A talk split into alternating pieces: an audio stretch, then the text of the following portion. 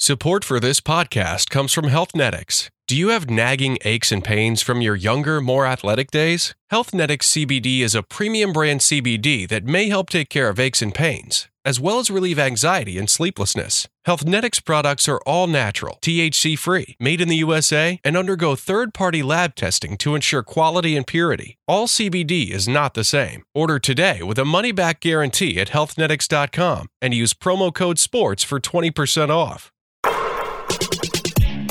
What's up, Open Floor Globe? This is Ben Golliver with the Washington Post. I am joined, but not on the other line, actually hunched over a table in his hotel room by Michael Pina of SB Nation. Now, Michael, this is what I'm going to call a real love of the game podcast because right now, as we speak, there is a table full of people playing spades and listening to Tupac Shakur at the bar at your hotel. One level below that is hundreds of media, hundreds of media members eating fine food, including deep dish pizza, fancy hot dogs, and everything else that Chicago has to offer. But you and I, like two absolute hopeless degenerates, are up in your hotel room about to break down the entirety of All Star Weekend. How does that make you feel? Are you questioning your life choices here, sitting next to me with me uh, cornering you in your own hotel room? I mean, hopeless degenerates. I would say lovable diehards. That's how I would describe us right now. We're passing up the deep dish, passing up the hot dogs for the love of the game. Well, look, that's how the Open Floor Globe would certainly describe us, and I know they appreciate our hard work and effort here, so hopefully they're going to carry us through what should be a thrilling episode. We're going to run down the winners and losers of the 2020 NBA All Star Weekend. And if it's not clear already, the two biggest losers with L's on our foreheads would be you and I.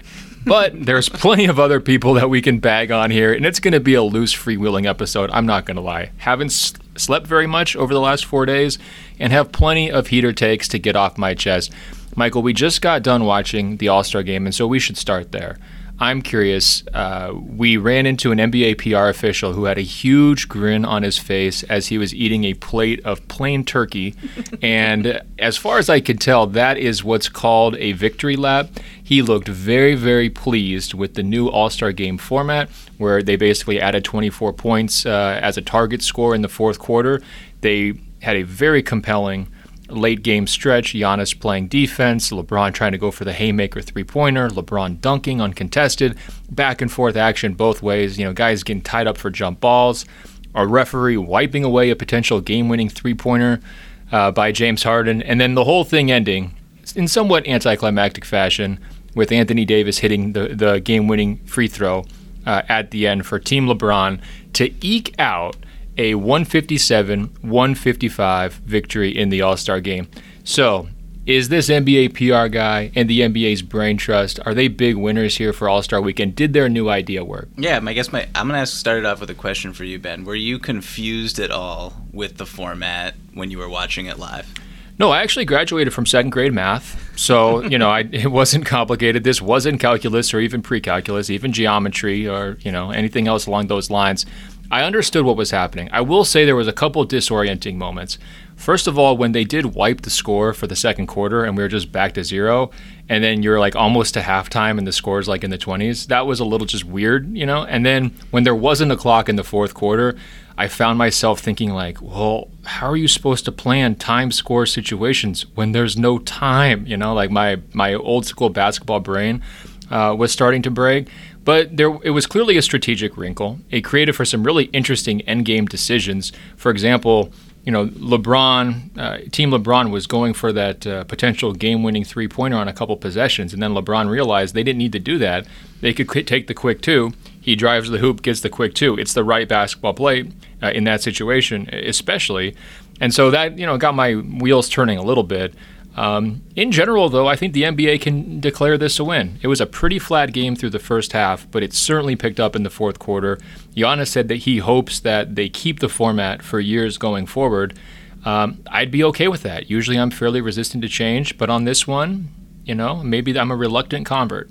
I I love the format. I, I, echoing something that Nick Nurse said after the game in his press conference. It felt like a playoff game. I mean, that is that's exactly what you want.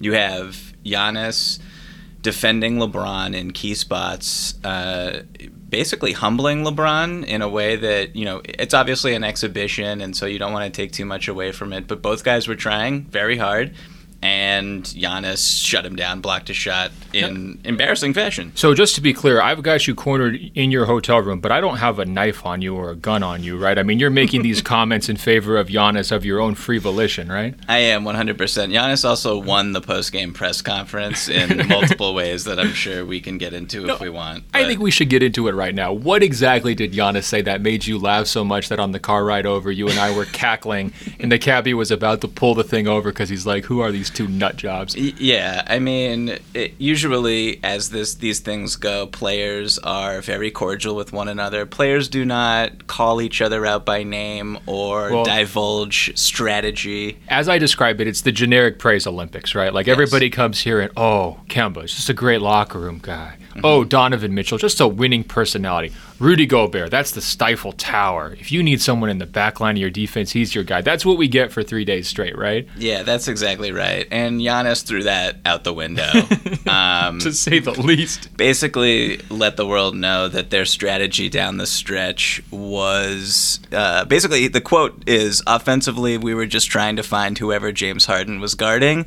That's who we thought we had an opportunity to score on. What I love about that quote is it's sort of like a typical NBA quote where it's like simple statement and then like also still another simple explanation. But usually that is something that you would do for a nice person, right? It's like Kawhi Leonard found me with the basketball tonight. He really is an underrated passer. Like that's sort of how these compliments go. But in this case, it was like, okay, I'm going to shiv you in the stomach by saying that we were targeting you for the fourth quarter uh, of the All Star game because you're the weakest link on the court.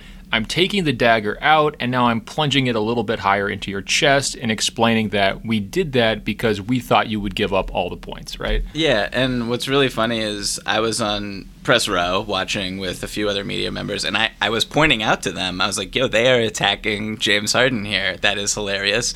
And on the other end, you know, uh, Team LeBron was attacking Kemba Walker, which is natural. He's the smallest guy on the floor. That's what you would do in an actual NBA game, which I thought really made it really cool. There was actual strategy. These guys really wanted to win. And it was just hilarious that Giannis, eh, like, you didn't need to say it out loud, but when you do say it out loud like that, it's just hilarious.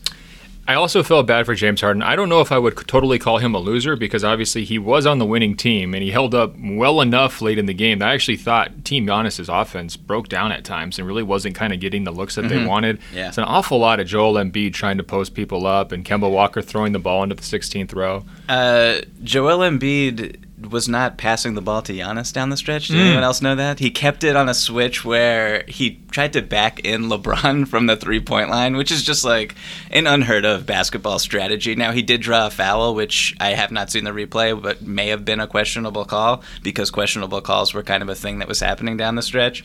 But uh, a lot of Joel Embiid at the end is what I'm remembering right now. For sure. And, you know, I love to use single game plus minus when it helps me make fun of players, even though it's not the most accurate measure.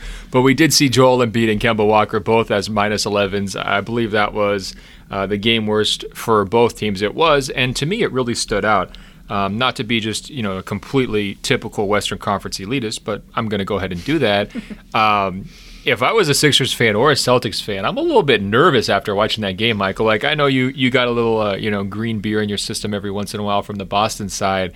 Did Kemba just um, losing control of his body and uh, you know treating the basketball as if it was something he wanted to neglect worry you at all? Like, is this going to be a a flash forward to what we're going to see in the playoffs. You know, the first time he's ever really had uh, significant expectations and pressure on him here in the uh, in the postseason. Okay, okay, okay. I just want to say first of all, Kemba uh, his green jacket, wardrobe, whatever uh, robe, I should say, that he was wearing was just a plus plus plus plus. If we're doing a winners and losers, we need to just that's number one winner of the weekend. Yeah, go look up the video. His the jacket, or I guess it is a robe, plus the Balenciaga shirt, plus the diamond encrusted chain was a triple crown win for the ages. It was awkward that you wore exactly the same thing, though. Did that make you feel uncomfortable? like we're, we have the same stylist. I don't know what, what you want me to do about that. But uh, no, Kemba on the court. You know, he finished with 23 points, which was the second highest on his team. Uh, he was efficient, five for 11 from the three point line, nine for 18 from the floor. Uh, I have no problems with with him really um, in the game. I thought he was fine, and teams are going to attack him defensively, but if, we're not turning this into a Celtics conversation, but the Celtics have ways to combat that defensively that this team was not prepared for. I'm just going to say this diplomatically in the generic praise Olympics. I look forward to Brad Stevens, you know, scheming around Kemba Walker on the defensive end because you know we were talking about that Toronto Boston series, which could happen, you mm-hmm. know, and like everybody, I'm circling it. I don't know if you are probably too. Uh, Nick Nurse would scare me a little bit if I was a Celtics fan, knowing that Kemba Walker is out there on the court and that he has to be out there. Um, in terms of other winners and losers from the All Star game, I would give a big winner to Marc Davis. As soon as they started the game, he's an official, and I think at this point, he is the official that I noticed the most out of every official because we don't have Bavetta anymore. We don't have Joey Crawford anymore. Um, he's carrying the torch he really is carrying the torch. And so many of the younger officials, and this is something that players complain about, but I think it's actually something that the uh, NBA defends the officials from. They're a little bit robotic now, right? They want the guys to be more even killed, interchangeable, um, you know, less kind of personality driven. But Marc Davis can't help himself, man. I think he's actually a pretty good ref, but he is the number one uh, chip on his shoulder ref in the entire league right now. And as soon as he went out there to throw the jump ball, I said to the guy next to me, I swear to God that I said this. I said, Marc Davis is going to be the MVP tonight. He's gunning for the Kobe Bryant trophy. And sure enough, late in the game, James Harden hits the miraculous walk off three pointer to deliver the, the uh, triumphant victory. The entire team LeBron's jumping out on the court into anticipation. But what does Marc Davis do? Nope. Charging foul because Kyle Lowry flopped like a fish 30 feet from the hoop. We're going the other way. The game continues, and it winds up ending on a free throw, and there's fans booing as the game ended. Um, to me, MVP performance for Marc Davis.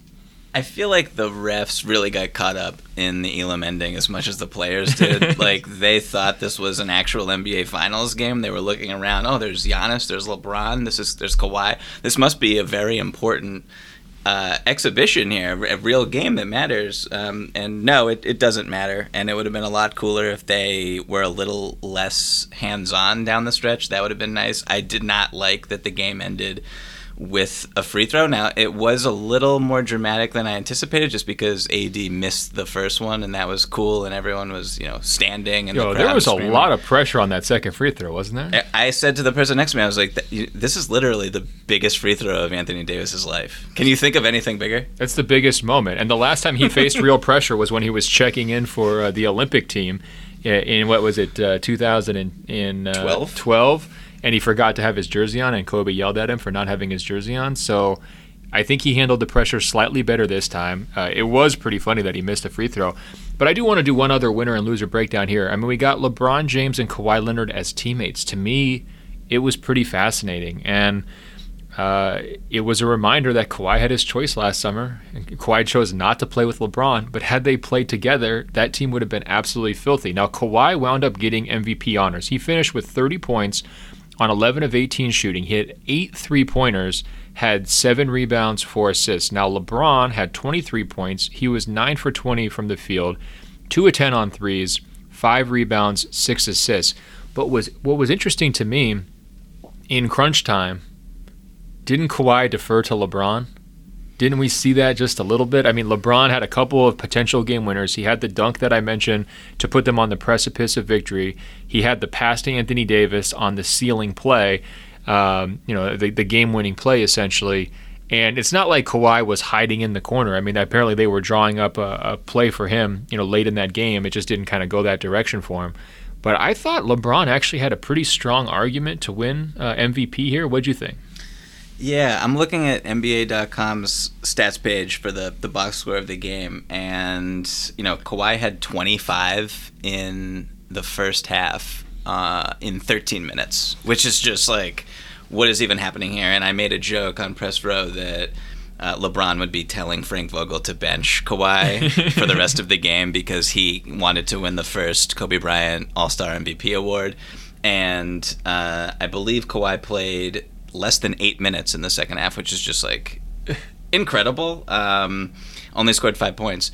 So uh, now the minute totals are they off because of the fourth quarter being different? The fourth, I, I, I was talking about this someone. I don't understand how they calculate that because we were talking about it before. Like in real time, there's no clock, right? So in real time, it's like what was it like 20 minutes was actually the fourth quarter. So right. I don't know yes. how that works, but so I think that Kawhi played a little bit more than it seems like in the second half, just yeah. because of the way this box score worked. But it did seem like LeBron stepped forward in that moment. And there were some shades of 2012 because remember, late in that game, Kobe like got up in LeBron's face famously and was like daring him to shoot the ball know, and like almost challenging his manhood in profane fashion. It was kind of a famous. Uh, you know chapter of LeBron's career because he hadn't won a title at that point, and then they wind up winning the first title a few months later. Um, and it was always used as this example of like Kobe plays one way, LeBron plays quote unquote the right way by choosing the pass rather than quote the shot. Unquote the right way. That's a good way to put it. Well, you know what I mean. Like yeah. he goes a little bit overboard, and there's times where you wish he would shoot the ball late. Mm-hmm. Uh, he took that one three from the top, just wasn't able to make it, and then wound up making the right play by feeding Anthony Davis and, and getting them the game winning basket. Um, one other guy that I think we should point out here as a winner would be Chris Paul. Now, I believe you're going to write a story about him upcoming here for um, uh, SB Nation. Chris Paul played down the stretch of that entire game in place of Luka Doncic. Luka seemed like he was kind of bouncing off the walls on the sideline, like he wanted he to get back in the game. Man. Yeah, he yeah. was hilarious. So, what did you think about that Chris Paul Luka dynamic? Um, I was a little. I don't know if I was surprised that Chris Paul closed the game. Look, he's 34 years old. He has not been an All Star since uh, he was 30 in his second to last season with the Los Angeles Clippers, which like feels like I was a freshman in high school when that happened. It was like a million years ago. So to even think about the last time he was an All Star, if he's ever going to be an All Star again, not only is he an All Star again, he's having you know he's leading the Oklahoma City Thunder through the Cinderella season, and he finishes with like 23 points, I think, or something ridiculous, six yeah. assists and 23 and six plus 13. He had the best plus minus on Team LeBron in the whole game. Yeah, in the whole game. Uh, and you know after the game, I asked Frank Vogel about uh, the experience of coaching Chris Paul and his decision to play him down the stretch. And, you know, Frank was basically like, he's someone who came to me earlier in the day and was like, I want to win this game. This game actually matters to me. I don't play in basketball games to lose. And Frank was laughing about it. Uh, so that's just kind of the energy that Chris Paul brings to the table. And he, well, the part that that story that Frank left out was LeBron coming in at halftime and saying, "Look, we're playing my buddy Chris. You can tell Luka that he can sit on the bench down the stretch." And you know, Frank took his orders. Yeah, that's fair. Um, and then you know, one thing that kind of hit me early in the game watching was how much I missed watching Chris Paul in All Star games. I don't know if you feel the same way, but there's a different type of vibe to an all-star game when you have someone who is just so brilliant at setting people up and like controlling pace controlling tempo orchestrating everything uh, I felt good when Chris Paul had the ball. And it's not like I care who wins or loses, but it's just like I trust that something good will happen. A brilliant basketball play will take place whenever Chris Paul has the ball in his hands. No, it's a great point. And the other great thing about it is like when you have those great orchestrators, whether it's Chris Paul, LeBron, um, you know, Luka, and you've got ridiculous weapons on all sides, then it's like, okay, we can see how many different tricks these guys can pull out of their bags and have them be, uh, you know, successful. And you know that it, it really is fun to have high IQ, unselfish players on the court. Uh, in the big moments, and you know, that's what we saw. Um, I think we've covered this game, you know, fairly thoroughly. Was there anything else on the All Star game you wanted to um, bring up, or can we s- switch to my I don't know if I want to call it pet peeve or high horse or whatever it might be, which would be the dunk contest. Uh, no, I, I just I guess the last thing I want to say is that uh, as someone who thinks that Kawhi Leonard is the best player in the world, winning All Star MVP the way he did uh, validates that to some degree, and I'm happy to be on that team. Yeah, uh, was your guy Jayson Tatum in this game? Did he play? Damn, that was, that was a low, low blow out of nowhere. Um, Tatum made some great passes, I want to say. Uh, one over the shoulder, and we don't need to get too Look, deep in the woods with him, but he'll be fine. I, it's not a low blow. That's what they call it. it's a preemptive strike, okay? Because I'm I'm prepared for the next four minutes to, or four months rather to turn into a Jayson Tatum love fest oh, on this podcast. Best believe from you, and uh, I'm just you know letting you know that he didn't show up in the biggest moments. All right, he wasn't there. Uh, I tease, I tease. Uh, if anyone really lost from this game, to me, I think it was Embiid um, of all of them. And I don't know what if that says anything, but uh, I think there was some excitement about him playing late in games in last year's All Star game. Um, I just thought they should have benched him personally, and I, I don't know. Giannis did such a bad job drafting. I don't know exactly who I would have replaced him with. We we have not mentioned Rudy Gobert. Rudy Gobert was a monster in this game. Well done. And remember, like uh, when we were previewing the game, we were talking about how Rudy should just be Rudy and like roll to the rim, protect the rim on the defensive end, and he was doing that. It was incredible to see. I mean, I forget who was who challenged him at the basket, but he rejected them, and it was it was awesome.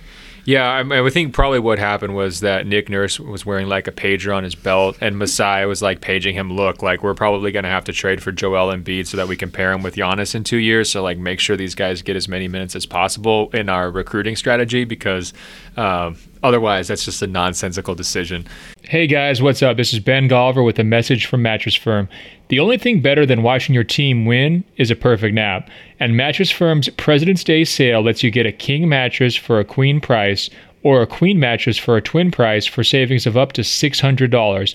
And you can take home a free adjustable base with a qualifying purchase. But you have to hurry. The clock is ticking on this sale. It's ending soon. Isn't it time you saved and slept like a champion? Shop now. MattressFirm.com. MattressFirm.com for the President's Day sale. Um, let's talk about this slam dunk contest, Michael. This was, I would say, one of the worst judged events or just officiated events or whatever you want to say in the history of athletic achievement and activity. Uh, that I, I wouldn't even just limit it to the dunk contest. It was like right up there with the quote unquote Russian judge fiascos from the Olympics. It was unbelievably shady. So shady that the guy who won said it was fishy at the end. and he just came right out and said it. Now, if you guys didn't see it, I don't know what's wrong with you, but basically, Derrick Jones Jr. wound uh, wound up beating Aaron Gordon in sort of the final dunk off that we predicted between sort of the two best guys. Um, it went to sort of overtimes. On the final round, Derrick Jones Jr. dunked from just inside the free throw line. Uh, nice clean dunk, but uh, Aaron Gordon came out with the big surprise guest, brought out Taco Fall, who's seven foot five, uh, Boston Celtics uh, Victory Cigar Center, jumped over the top of him, did clip his head slightly on the descent. Slightly. okay, decapitated Taco Fall, who is now only six nine because Concussion of the, protocol because of the stub at his neck. Um, but completed the dunk, and this was after he had already registered five straight fifties. There's this extended debate about okay, what score is he going to get? It seems like they're trying to set it up for a tie, as it was reported later by ESPN.com. They got the math wrong suspiciously by one point, and Derrick Jones Jr. was named the champion. Michael, before I just tee off here for 45 minutes straight, what did you make of the whole thing? I know you love the dunk contest in general. Are you going to try to spin this to me like it was the craziness made it more entertaining, or did it ruin the night for you?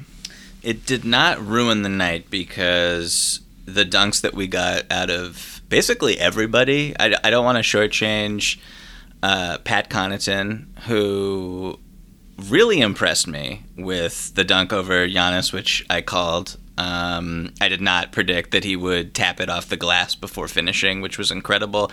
And something that I didn't catch watching it live, which kind of defeated the climactic uh, enthusiasm about the dunk. But, uh, you know, Aaron Gordon wasn't like, he was just uh, an athletic marvel doing ridiculous things. The dunk that he threw down where Markelle Fultz, first of all, bringing Markelle Fultz into it with his whole history uh, really up the ante and up the drama. And so Markelle basically screws up a pass off the side of the backboard.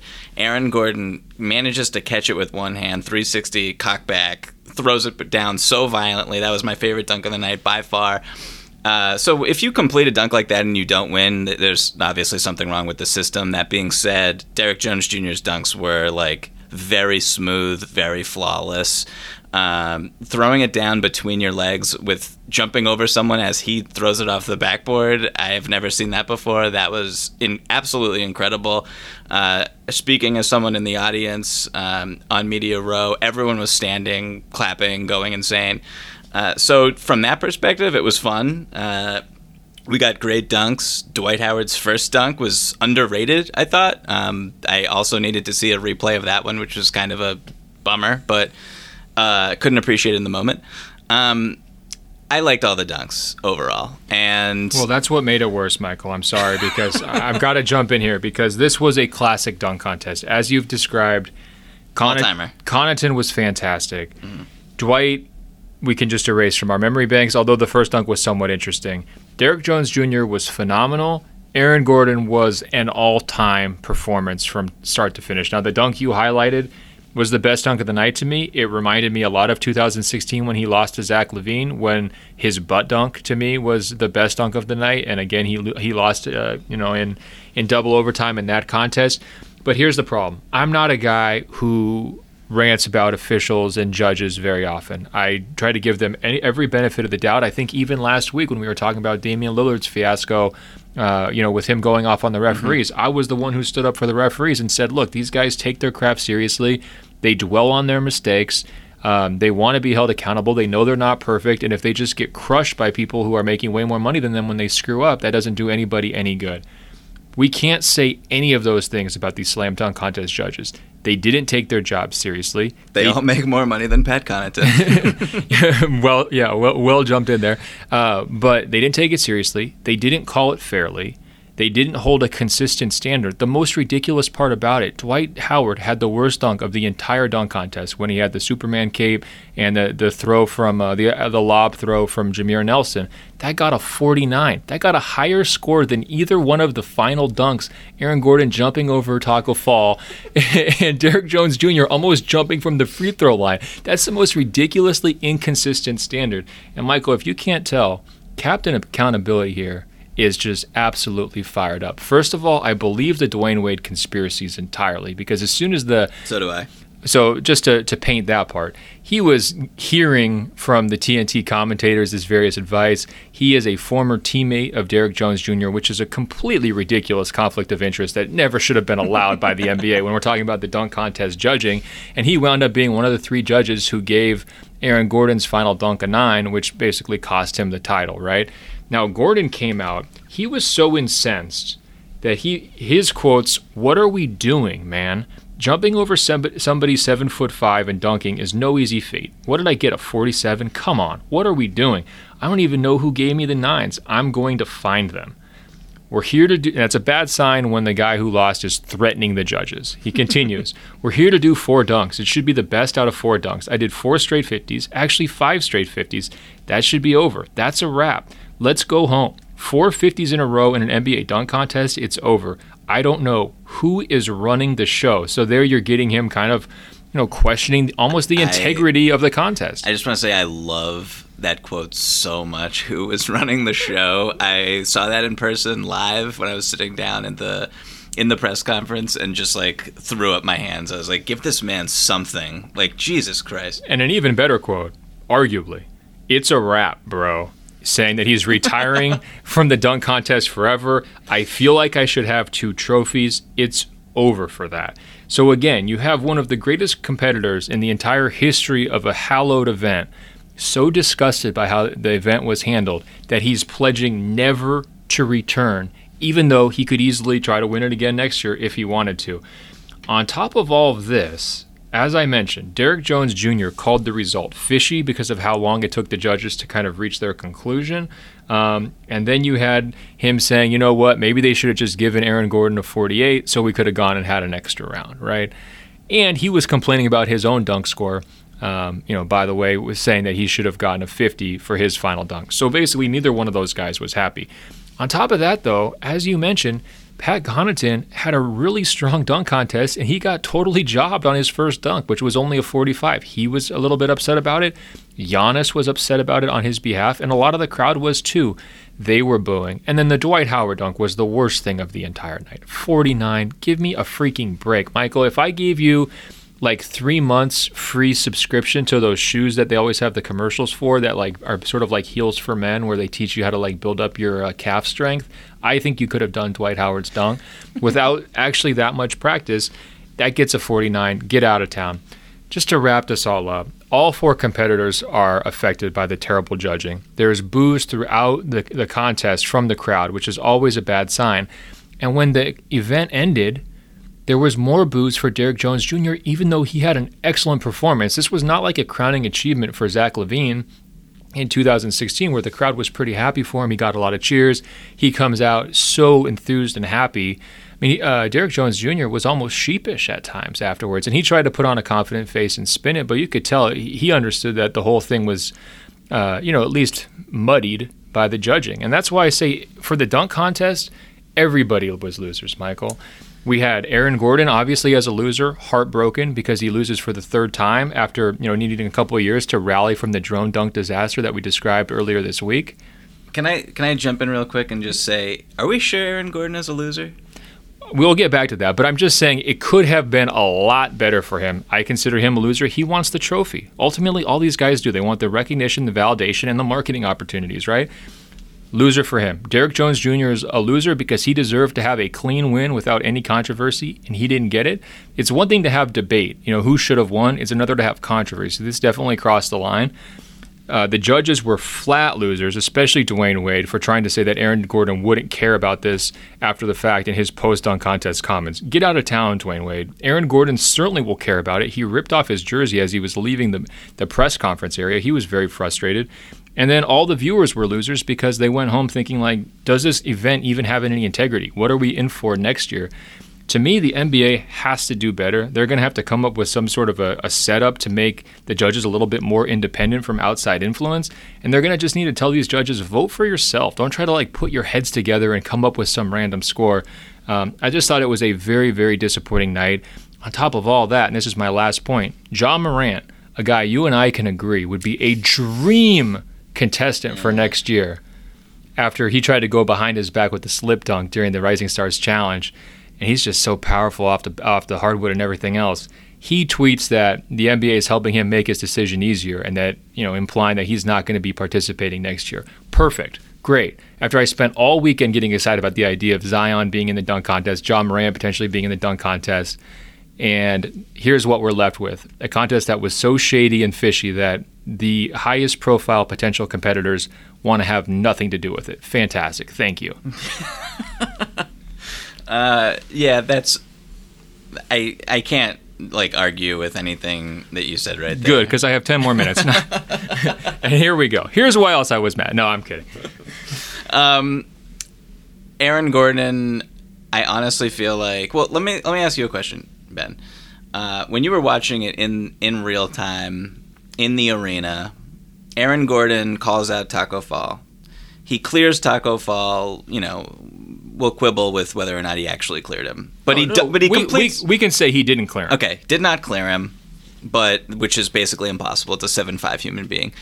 Um, completes the dunk though, which is you know that's very impressive. If you basically if you jump over Tacko Fall, clear him or not clear him, you complete the dunk on one try after whatever round this was. It was like the seventh dunk, uh, seventh round basically that he that he was uh, trying to complete that dunk on. Um,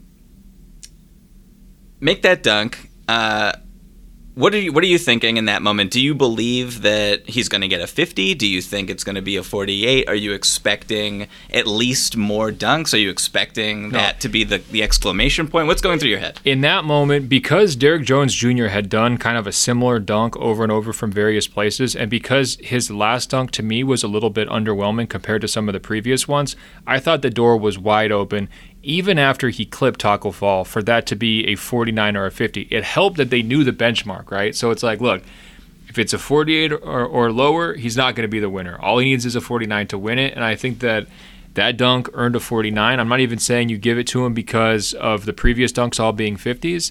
You give it to him because that was a better dunk than Derrick Jones's final dunk, and that was the bar that was set.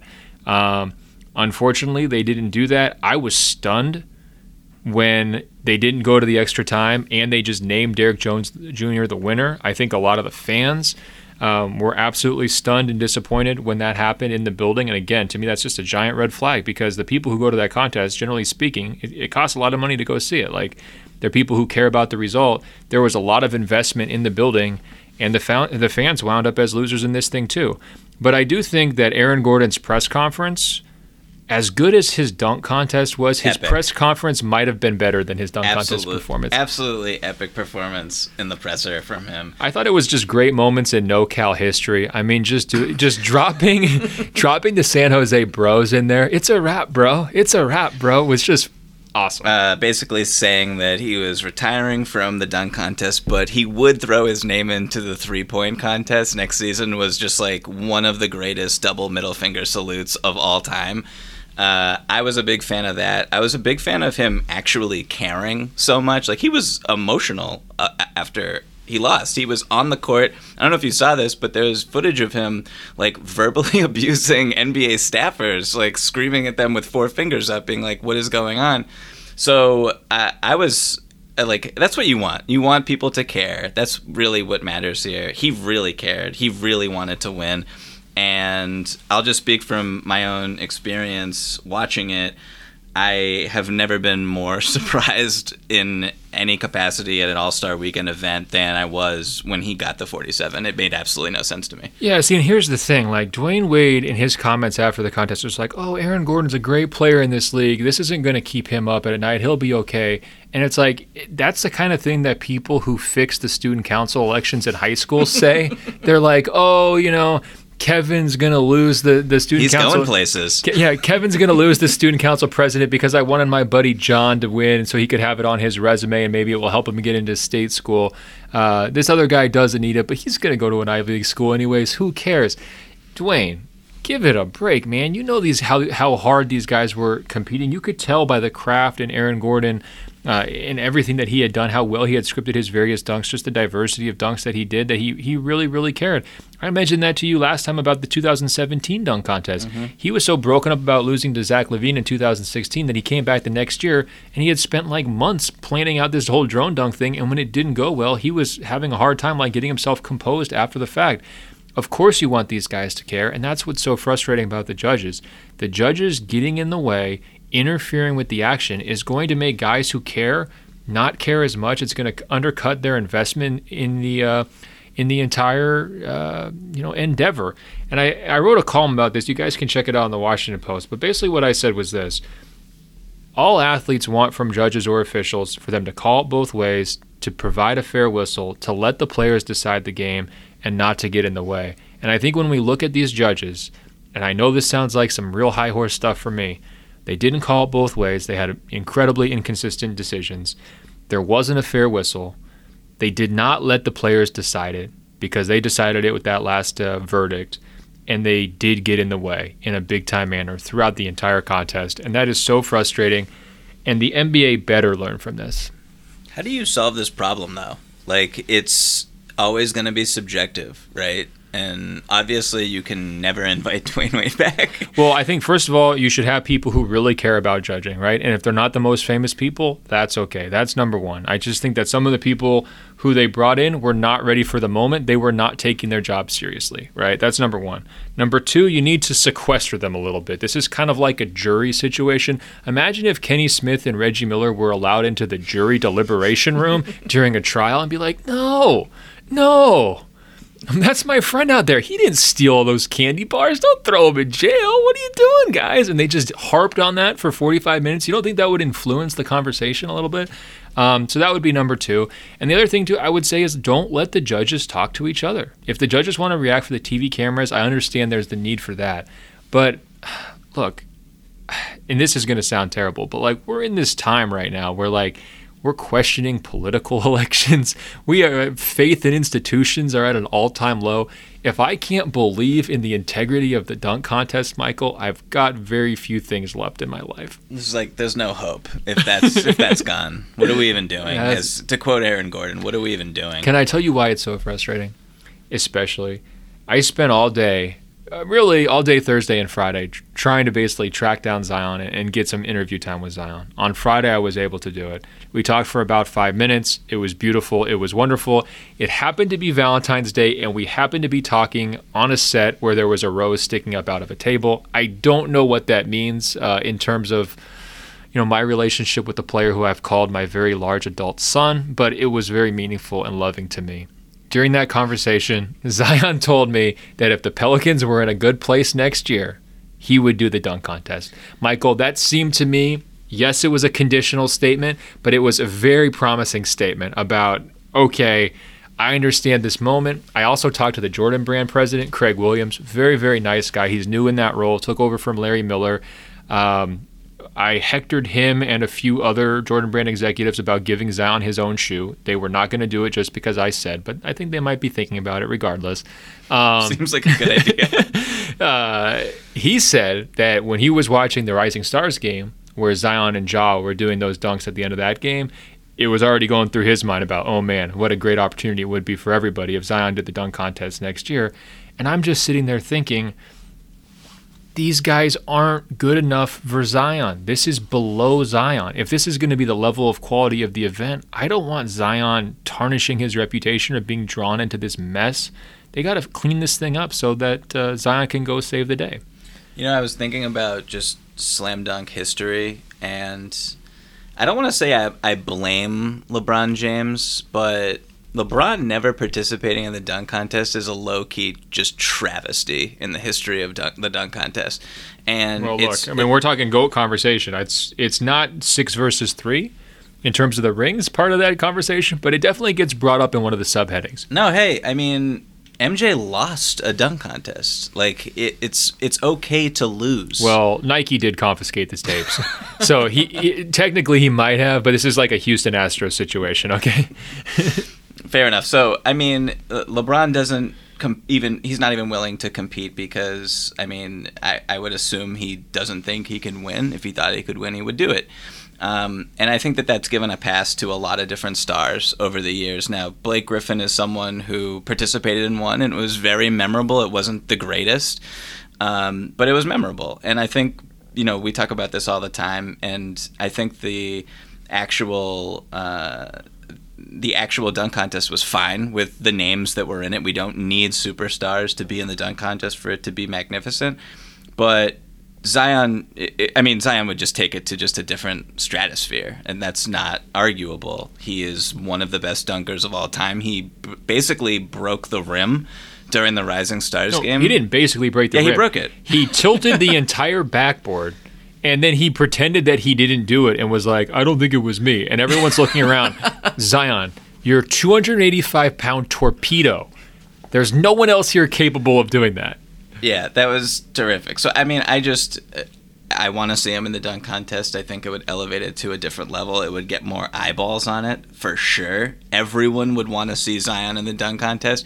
I don't know why he's so hesitant about not wanting to participate. I actually I saw your interview with him, which was great, and I believe he said maybe under his breath that the Pelicans actually had to be the best team in the league. Well, he said if they were the best team in the West, then he would definitely do it. But oh, otherwise, wonderful. he would consider. But that was okay. So that was an unnecessary qualifier. I think we could take the first part as you know his real mentality, which was just like, look, if they're in a good place, I'll do it. I think that you know it's weird for him if they're like a lottery team, they're not building team momentum for him to like go do this singular event, right? Like I think he would want it to be sort of this crowning ch- achievement, next step of his career type of thing. And, uh, meanwhile, the Orlando Magic are just this juggernaut rolling through the Eastern Conference. But I do think there's different standards for know, him, I right? know, like I mean, he's his franchise level, like you're saying, like know, he has the potential to be the best player in the game, right? Mm-hmm. And so for his own narrative arc, it's weird if it's like, hey Zion, you're not invited to the All Star game. I think that's a part of it too, right? Is if the Pelicans are doing well,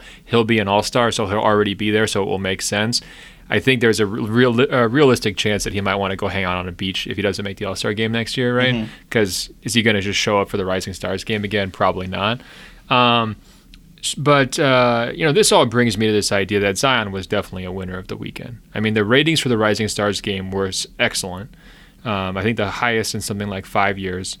Um, but on top of that, Obama went out of his way to hang out with Zion. And when we're looking for, like, you know, we always talk about for these young guys with their first All Star weekend, it's all about the validation, right? For your guy Tatum, I mean, he barely played, but he got validated. There's no question about it. Um, Brandon Ingram, another one of your guys, barely played, but definitely got the validation aspect. They get to go through all the media interviews and everything else. But it's there's a difference between validation and a presidential seal of approval. And Zion went home with the presidential seal of approval at this, uh, you know, NBA Cares event where they sit them up side by side. They're shaking hands. They're talking. Obama's telling them about going to the Duke game where Zion blew his shoe out, where I happened to be courtside jinxing Zion. um, he talked to him about his recent career highs against the Blazers uh, and everything else. I mean, what a moment for a 19 year old kid, and just the sheer joy from Zion uh, about that interaction. I mean, that's just like a lifetime winner. And Obama, I mean, here is a absolute captain obvious statement all time charisma factor going around that room, introducing himself to every single person, shaking hands, turning down Lakers assistant uh, coach Miles Simon for a photograph because he said, Look, my foundation guys here are here. They'll get you a photo later. Um, oh, I did not know that. That is great. Uh, roasting Jason Kidd for not being able to shoot uh, in front of uh, Luka Doncic, and then just buttering up to uh, Zion and Trae Young. It was just an absolutely sensational performance by a basketball holic, and I enjoyed watching every second of it. I don't know why he didn't come over and thank me for all my work on Twitter and Instagram. That was the one Missed thing. opportunity by him. Yeah, it's just this weird invisible wall between famous people and uh, media members. I don't know why that exists, but maybe next year. I was actually I was at the media availability for the Rising Stars uh, that morning, and then uh, I was exhausted because of a flight mishap. So I went back to my hotel afterwards, and I'm I'm laying in bed uh, trying to take a nap, scrolling through Twitter, and I see your Twitter account pop up on my timeline.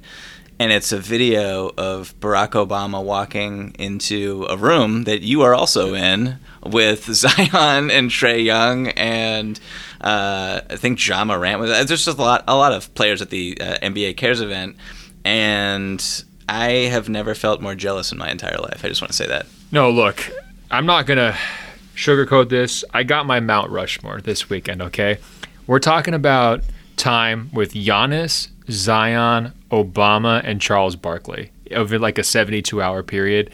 I may have peaked in life over the last 72 hours, which is why I really haven't slept very often. We have a, a message from Health IQ. Are you averaging eight hours of sleep per night?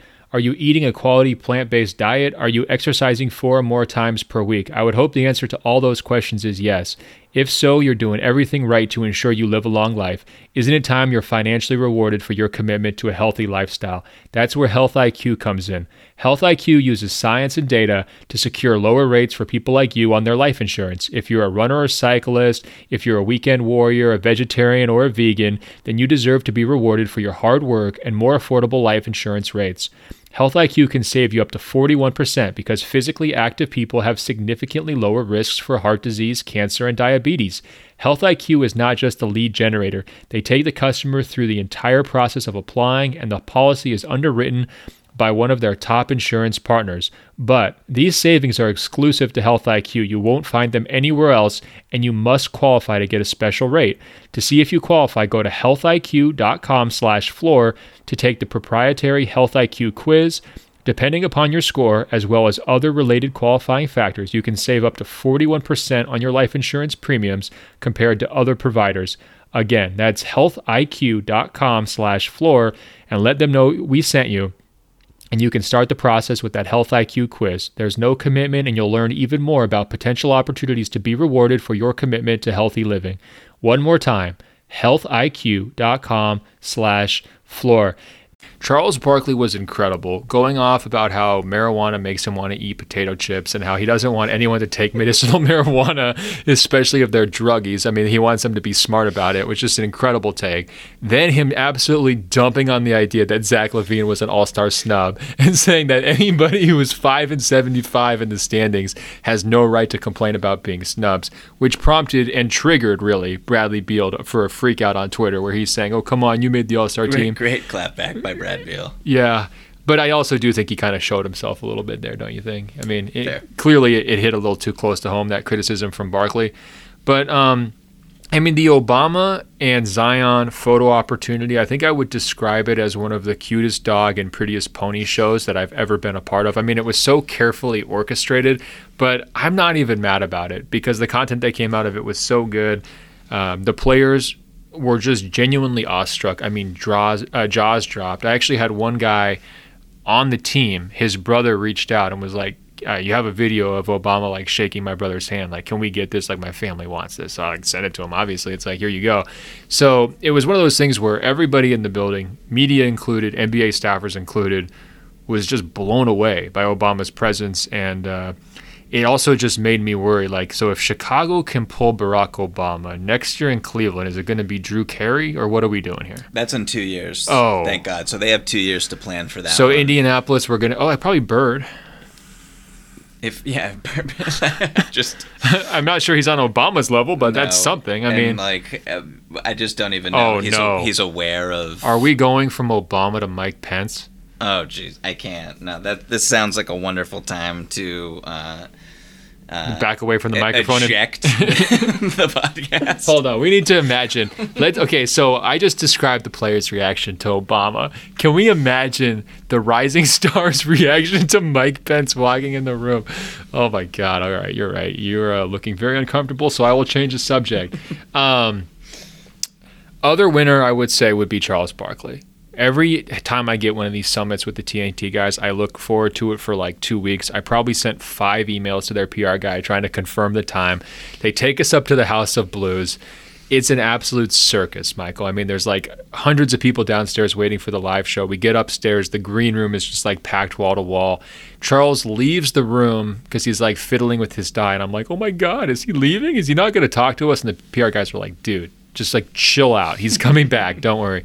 Comes back and he just goes on an absolute just takesman's masterpiece, just like going in on everyone. Um, and I think you know because Charles is a winner, I think the guys who got snubbed and got called out, I would consider them all losers, uh, with the exception of with the exception of Devin Booker, who did back in with the injury replacement spot. Um, but you know, we went after those guys pretty hard. But frankly, nobody does it like Chuck, Michael. We're just all aspiring ch- takesmen in, in Chuck's shadow. I know he is a mentor to you, um, an iconic figure who you look up to. So that must have been just an incredible experience. Um yeah, no, Charles Barkley wins all the time, except when he loses. Uh, he's great. well, here's one thing I'd say about him too, and I appreciate this. So, I don't know. This is like a little inside baseball with the media stuff, but like a few years ago, it would be very weird if you were interviewing someone to have your camera phone out. Like it would be much more normal to just have it recording audio rather than video. Mm-hmm. But because Twitter and Instagram, especially, have taken off so much, it's like almost become this mandatory thing where like if I have really good access to someone who's famous and their word carries weight, a video is going to go viral whereas if you just transcribe a quote it might it might not but it's not certainly not going to get as much interaction right so when i put the camera in some people's faces most people at this point are cool with it. Barkley is not only cool with it he will address your camera as if it's a person. So rather than looking into your eyes which i think is a great salesman and communication technique and i try to do it you know as much as possible like right now i'm staring deep into your soul as i make this Yes. incredibly profound point um, Barkley will stare into your phone's eye so that once it gets online, and he doesn't even have a Twitter account, so this is or Instagram, which is incredible. To He me. doesn't even know what those things are. but he just intuitively understands that if he stares directly into the camera, it's going to be a more compelling product. So as he's saying, if your team is five and seventy-five, you don't even deserve the right to be called a snub. He's, he's just yelling at you. It's like you're on FaceTime with Barkley, and Barkley's just like, by the way, you didn't clean your room, you suck. you know, like he's just, it, it, it's such a, a personal and intimate communication style that he has. I just think. Um, like you said, I'm, I'm a little bit in awe of it, and I, I think uh, more people should become familiar with that. And you know, when they're being interviewed, they should you know use it because I think it's a very uh, effective communication technique. Uh, good call, uh, Ben. Are there any other? You know, we're going through the winners and losers. Um, Well, actually, I have one for you. okay. A question: Your guy Bam Adebayo won the Rising, or sorry, run the uh, skills competition, No, he you could say he won the Rising Stars, even though he didn't participate. I would accept that as well. and we're 50 minutes in, and you didn't even mention his name. So I would consider you a loser forgetting about your favorite player. Um, but also, like, take a little victory lap. I mean, it's incredible that he won. First of all, it's incredible that uh, all the bigs won in the skills. Ch- like it just really speaks to where the NBA is right now, where big men have guard skills, and so. Uh, yeah, Bam going toe to toe with Domas Sabonis in the finals. I don't think anyone in the universe thought that that would happen. Uh, Bam is a total freak of nature, incredible in every way. Uh, it only took him, I think, three attempts to hit the three, uh, which is like he's not a three point shooter, but he just gets it done. So shout out to him for winning. Uh, incredible performance. I'm a big fan. The Miami Heat uh, could have swept all of the uh, all the events on Saturday night. They had Bam doing the skills challenge. They had Derrick Jones Jr. winning the dunk contest, as controversial as it was. And Duncan Robinson was unfortunately unable to pull it out in the three point shootout, uh, which I guess we should also talk about that for maybe one second because it was an awesome ending. And uh, Buddy Hield basically won at the buzzer after last year just coming up short. Uh, so uh, that was cool, and Buddy is awesome and a really uh, enjoyable player and cool personality. So that was uh, fun to see as well. Well, you don't need to go that far. You can just say congratulations on winning the three point contest. I mean, I mean, he, I'm sure he's a nice guy, Michael. But come on, I'm not going to forgive him for the money hands during the preseason. I certainly am not going to forgive him for the Sacramento Kings record. I'm the only thing I'm happy about Buddy Hield is he didn't try to get into the snub nonsense and like try to throw himself out there as an All Star snub. It seems like all the other guys like him, the Zach LaVines of the world, certainly were a little bit too ambitious with that. Um, I feel like if you looked at his Twitter drafts folder, it would it would it would really show the true Buddy though. That's absolutely true. Um, he's probably in his mind thinking, "Yeah, win the three point contest this year, Kobe Bryant MVP award next year." Um, so let's wrap it up actually with just sort of like a state of the league type winners and losers here. Um, Adam Silver had a very extended press conference on Saturday night. There, he spoke at length about Kobe Bryant and David Stern, honoring both, trying to draw some parallels between the two of them in terms of their competitive sp- uh, spirit, um, how they pushed people around them to be better, and how also after they left their jobs, you know, Kobe retiring and, and David Stern stepping down as commissioner and and uh, you know basically pursuing his life after that, both wound up kind of being in this mentorship role or a more friendly role where they were almost able to relax a little bit in ways they hadn't before and connect with a lot of people around the league. Adam called uh, Stern his mentor and very close friend. He said, you know, obviously Kobe Bryant's death was unimaginable and the death of Gianna was unimaginable. And then I think the highlight of the um, the entire press conference was this idea that they're naming the All Star Game MVP trophy after Kobe Bryant. And there's only a few trophies in the NBA named after people. There's the Bill Russell uh, Finals MVP trophy. Mm-hmm. There's the Larry O'Brien uh, Finals trophy, just the championship trophy, and then there's the J. Walter Kennedy Citizenship Award. Um, so those were the major ones named after people. And now the Kobe Bryant All Star Game MVP.